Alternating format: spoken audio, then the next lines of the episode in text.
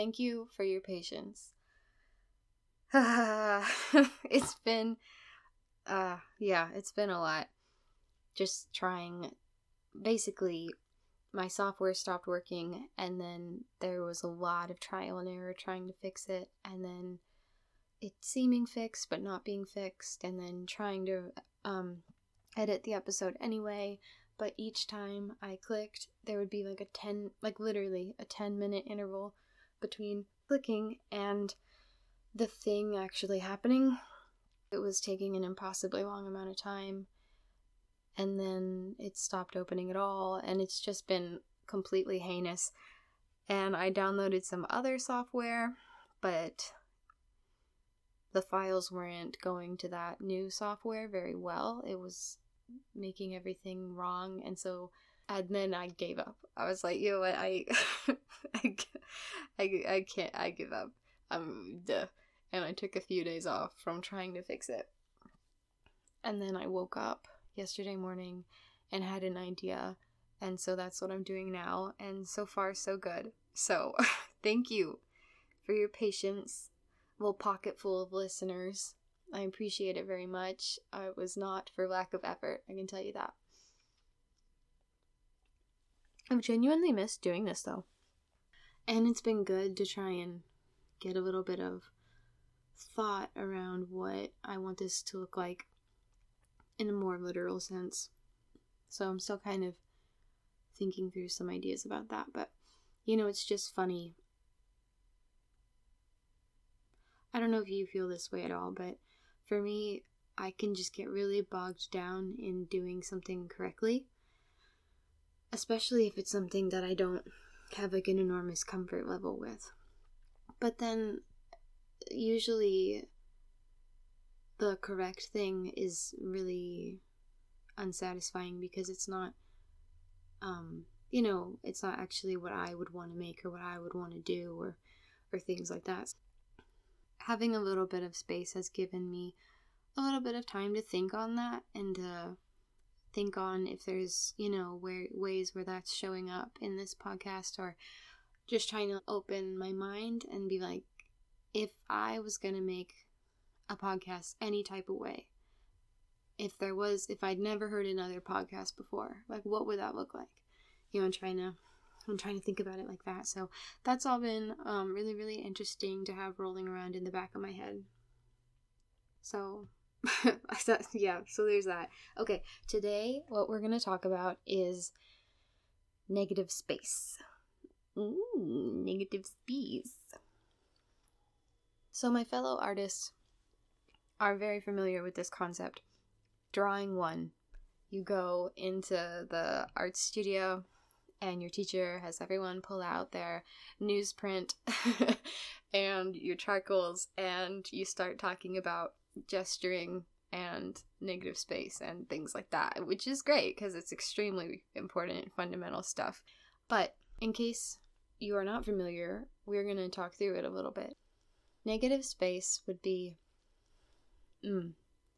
It's everything around the object, basically. So if you were to take a picture of me, I would be the positive space. And then everything around me that's not the subject of the piece is negative space. So in that drawing one class, there's always a tendency for people, including myself, I'm sure, to start out by outlining and then, no, no, no, no. The teacher says, no, no, no, no, that is not negative space that is an outline of the subject which is like a real mind fuck for a minute because it's like okay we use it's the things around the such that i'm trying to okay hang on okay hang on wait a minute hi hello wait a minute so basically if you were to draw me a picture of me let's say because you just took that photograph right you're testing out the the composition and now you're going to do a little sketchy sketch. And you wanted to do the positive space first. So maybe you would, I don't know, you could draw the outline, you could not, you could do it however it is that you feel like sketching it, right? Terrific, fantastic. Thank you so much for the sketch. It's amazing. And so then maybe you want to do a second sketch of the negative space. So, the problem with doing an outline of the subject, in this case, the physical body of the person that you're drawing, is that that is still the subject. It's not the space around the subject. You know, you're still putting all of your focus on the subject and essentially drawing the subject, just drawing the outermost bit. With negative space, you wouldn't be starting that way. You might put your charcoal on the side and just start scrubbing at the paper and trying to leave an empty spot in the middle. That's the basic silhouette of the subject, but you're filling in everything outside of that. And you're not going up to an outline that you made and filling in up until the outline. That's not what you want to do. You want to leave it blank and go up with your scrubby, scrubby, scrubby and do your best to leave it, you know, an accurate as accurate as you can of the negative space. And that is a really interesting exercise. Arguably not at first, because at first it's like, come on, I'm a real artist. We don't have to start with these stupid things. I know things like, ugh, ego, ego, ego. or maybe that's just me. I don't know. but it's actually tremendously powerful. There's all types of stuff like that. Building blocks, right? Like, let's say color. And we can all understand color theory. Terrific. Good for us. But then there's a difference when someone um, learns it to the degree where they're really a master of color. Like a lot of the Impressionists or Expressionists, you know, their use of color was dynamic, to say the least. It could create a physical reaction in the viewer. But just the extreme intensity of the color and the way that they're combining them with each other or laying them beside each other or it's uh, just really, really, really powerful. And I think that uh, we see that a lot. I think that's a concept that maybe we can all immediately kind of understand. You might hear some stuff, guys. My neighbors are getting home. um, so, negative space is also a fundamental building block. And like color theory, you can learn it and leave it there, or you can learn it into this level of mastery and wield it.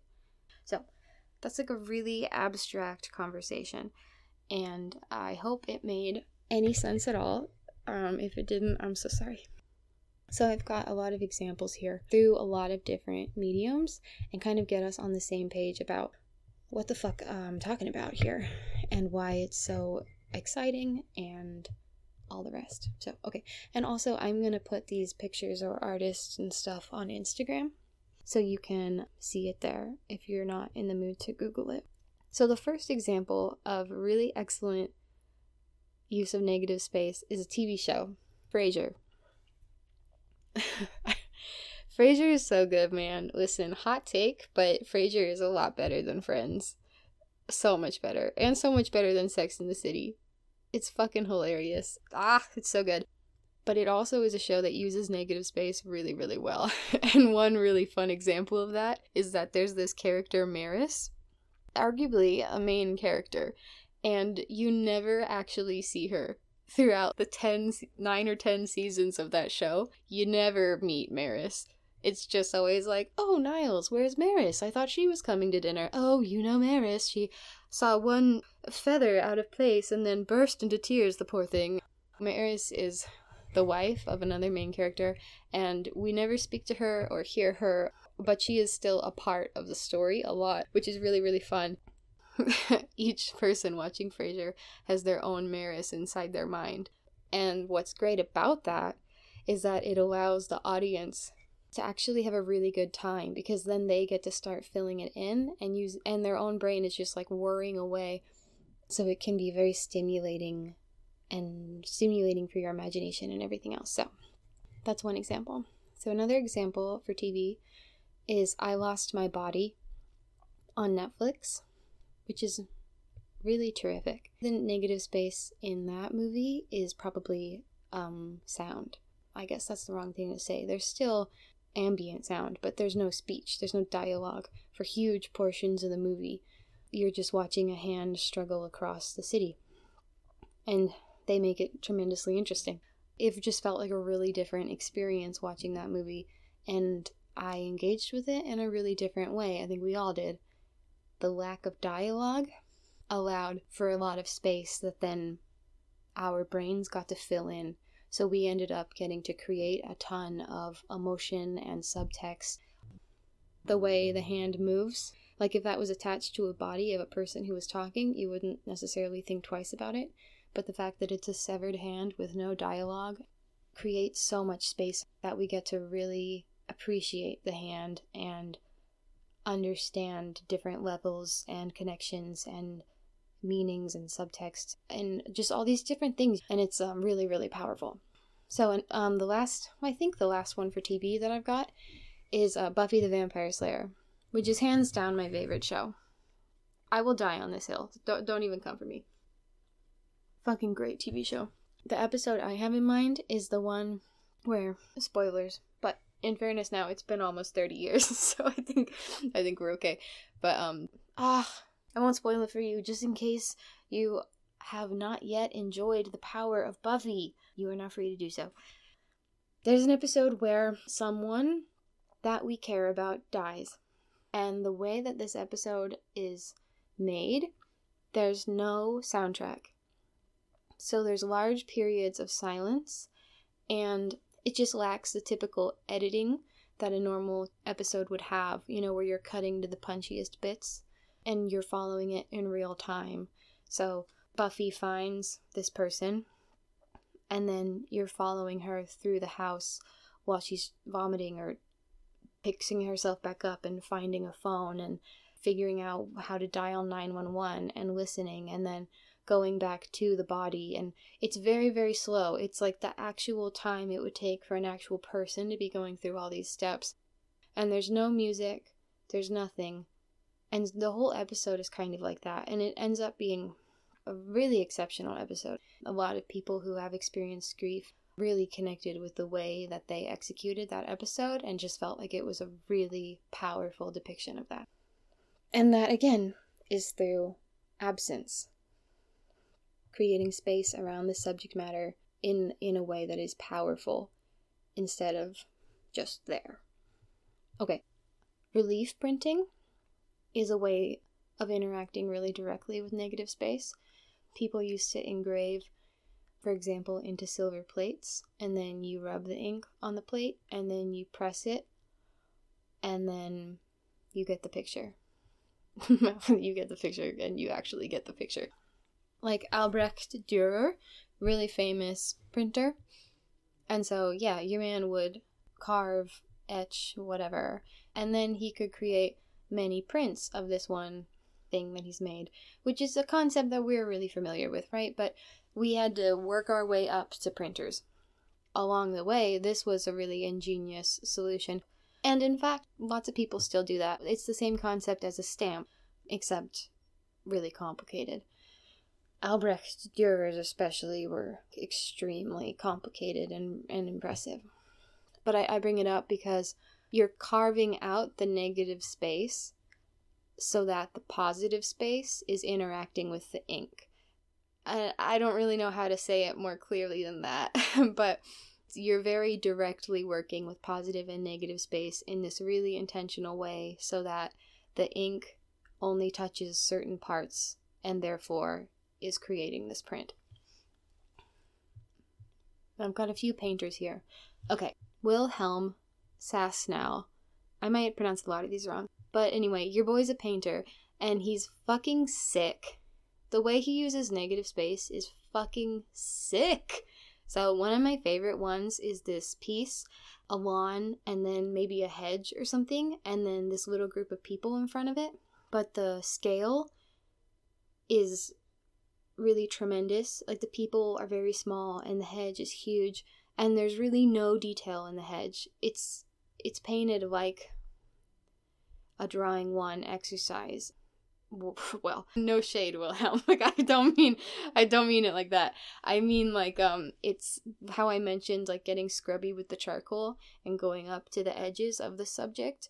It's filled like that. Like it's this broad wild strokes of paint filling in the background instead of um creating more subject matter. He's got a bunch of paintings like that, and they're just really incredible. So, another person who's um, really excellent at playing with foreground and background would be Pierre Bonnard, which isn't exactly the same thing as negative space, but they're definitely very closely related. For example, I'm looking at a painting that has a little a little vanity, um, some flowers on it, there's a basin, things like that, and there's a mirror above it. And the mirror is reflecting the background, but it's the most interesting part of the piece. So in this situation, um, let's see, what, what have we got here? I think it might be a bed with a dog on it, and a nude person is reclining on the edge of it. So you can't see that person's head or anything. It gets cut off by the mirror, increases the interest. Yeah, he just has this really fun way of playing with foreground and background and making the background the foreground and stuff like that. Another painting I really like by him. The point of view is in one room, and then through the room and through the doorway, you can see just the side bits of a woman getting ready, and she's naked and so you can just see like her shoulder and the side of her breast and her hip, but she's looking at the side of the wall that we can't see. So it's just this really, really interesting, like I'm saying, way of playing with foreground and background. Urs Fischer has made some really extraordinary work, but your boy's website was really hard to navigate. Urs, listen, I'm sure you've won many awards and are a big fancy pants, but you Get someone else to design your website. Fucking ridiculous. The way that he applies to what we're talking about, he or I don't know their pronouns, is that the sculptures are sort of melting. In a sense, the subject is disintegrating into the negative space, uh, which is extremely interesting. Geoffrey Johnson, another artist, same sort of thing. His ground and sky are very nondescript, but huge portions of the artwork. Then Hope Gangloff, and I feel kind of torn about this one. Uh, I definitely wouldn't say this is true of all of their work. For a lot of Hope's drawings, the way that the subject is interacting with the space is extremely interesting. The people's bodies are in really interesting positions and then Hope chooses to color in only certain parts of the piece, and other parts of it are left in black and white. So it's also playing with this idea of foreground and background and lending attention to different places. And the way that the artist has designed it allows the the viewer to interact with that space. Anyway, it's really really cool. This one's probably my favorite of the whole thing. Zhang Chue. Chue, I think. Chue. Yeah. X O O A N G C H O I. They are an extraordinary sculptor and they create these slightly disturbing images um, that are really fascinating. Here's one example it's this angel's wing made of human hands. So there's no feathers, there's no bones, there's no anything. It's a collection of human hands. I don't think they're literally human hands, guys. But it's been curated in such a way, and our minds are reading the negative space around it and understanding that they're angel wings. So things like that that are just really terrific. So all of those artists are just really fucking incredible. The artist is creating it with a tremendous amount of skill to where it's almost like the viewer can't help but interact with the negative space and really bring our attention to it. All these different things I'm talking about, the mediums are changing, but the definition is not.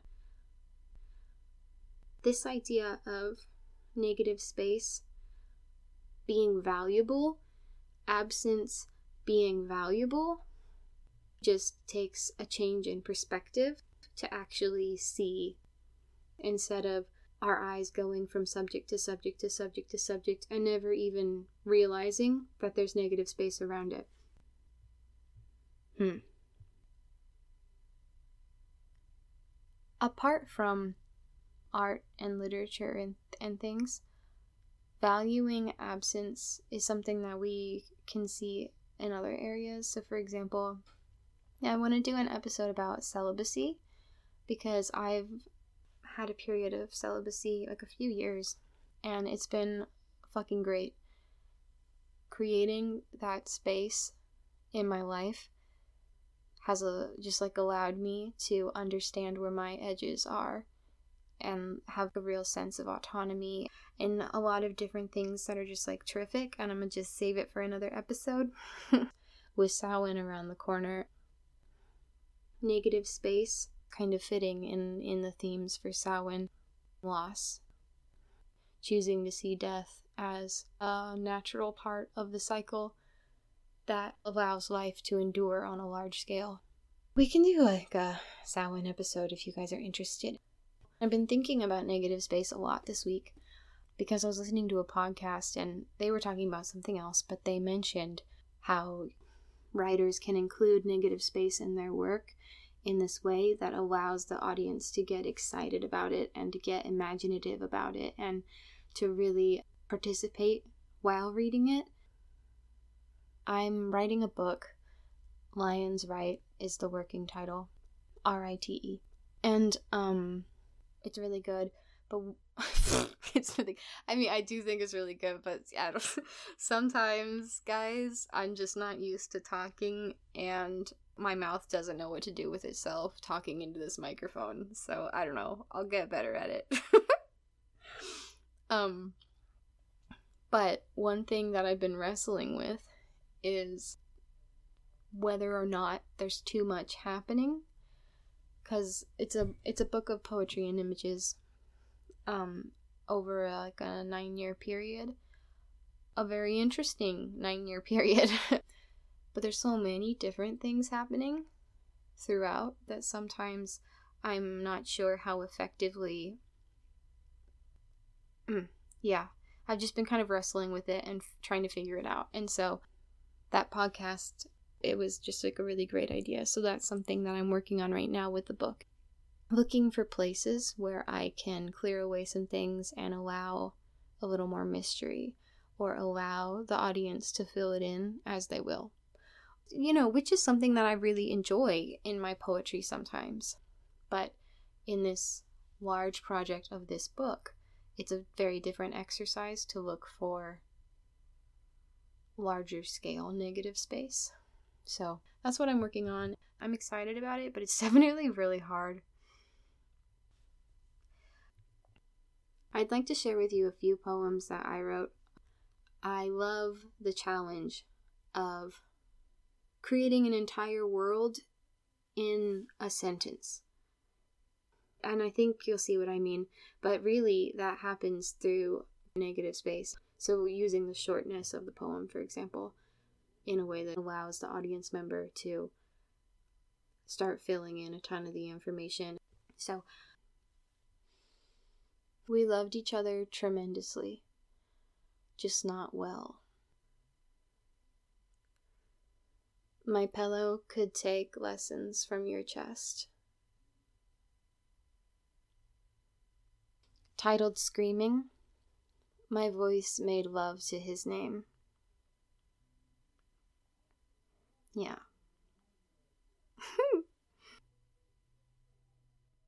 Let me open this. That's kind of nice, right? To be honest with you, the thing I find most difficult about podcasting is it it's just really challenging to continue talking for a long time uh, without feeling like an idiot. you know, or um, just saying things and saying things and just feeling like I'm repeating myself or like, oh, that's so stupid or you're not being clear or you know, just all this negative self-talk. So it can be really difficult to talk for a long period of time. But honestly, this is like a perfect opportunity to work through a lot of that.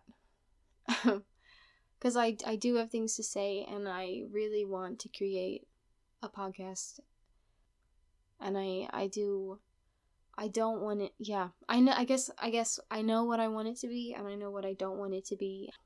So, thank you for giving me the space to try and make mistakes, and yeah, I think just that is an incredibly valuable gift to give someone.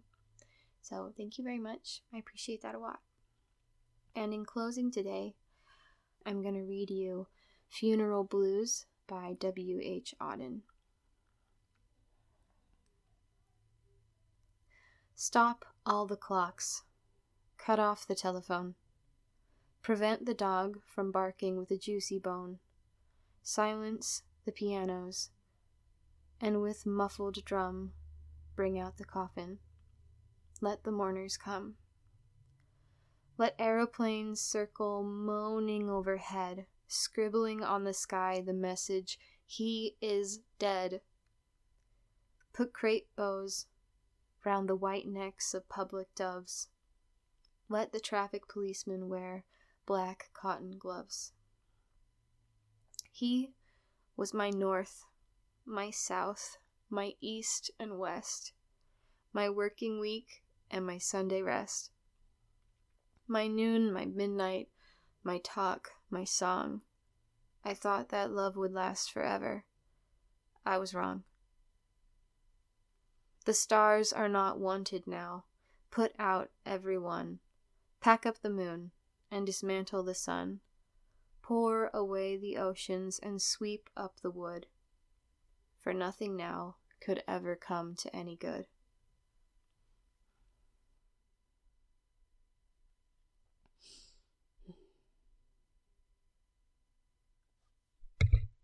Hey, so it's editing Gemma here. I always forget to ask you guys to follow me. So if you're not subscribed, it'd be awesome if you do that or if you'd want to like um and I'm on Instagram G U I O M A R D dot A R T on Instagram and the podcast has its own Instagram too.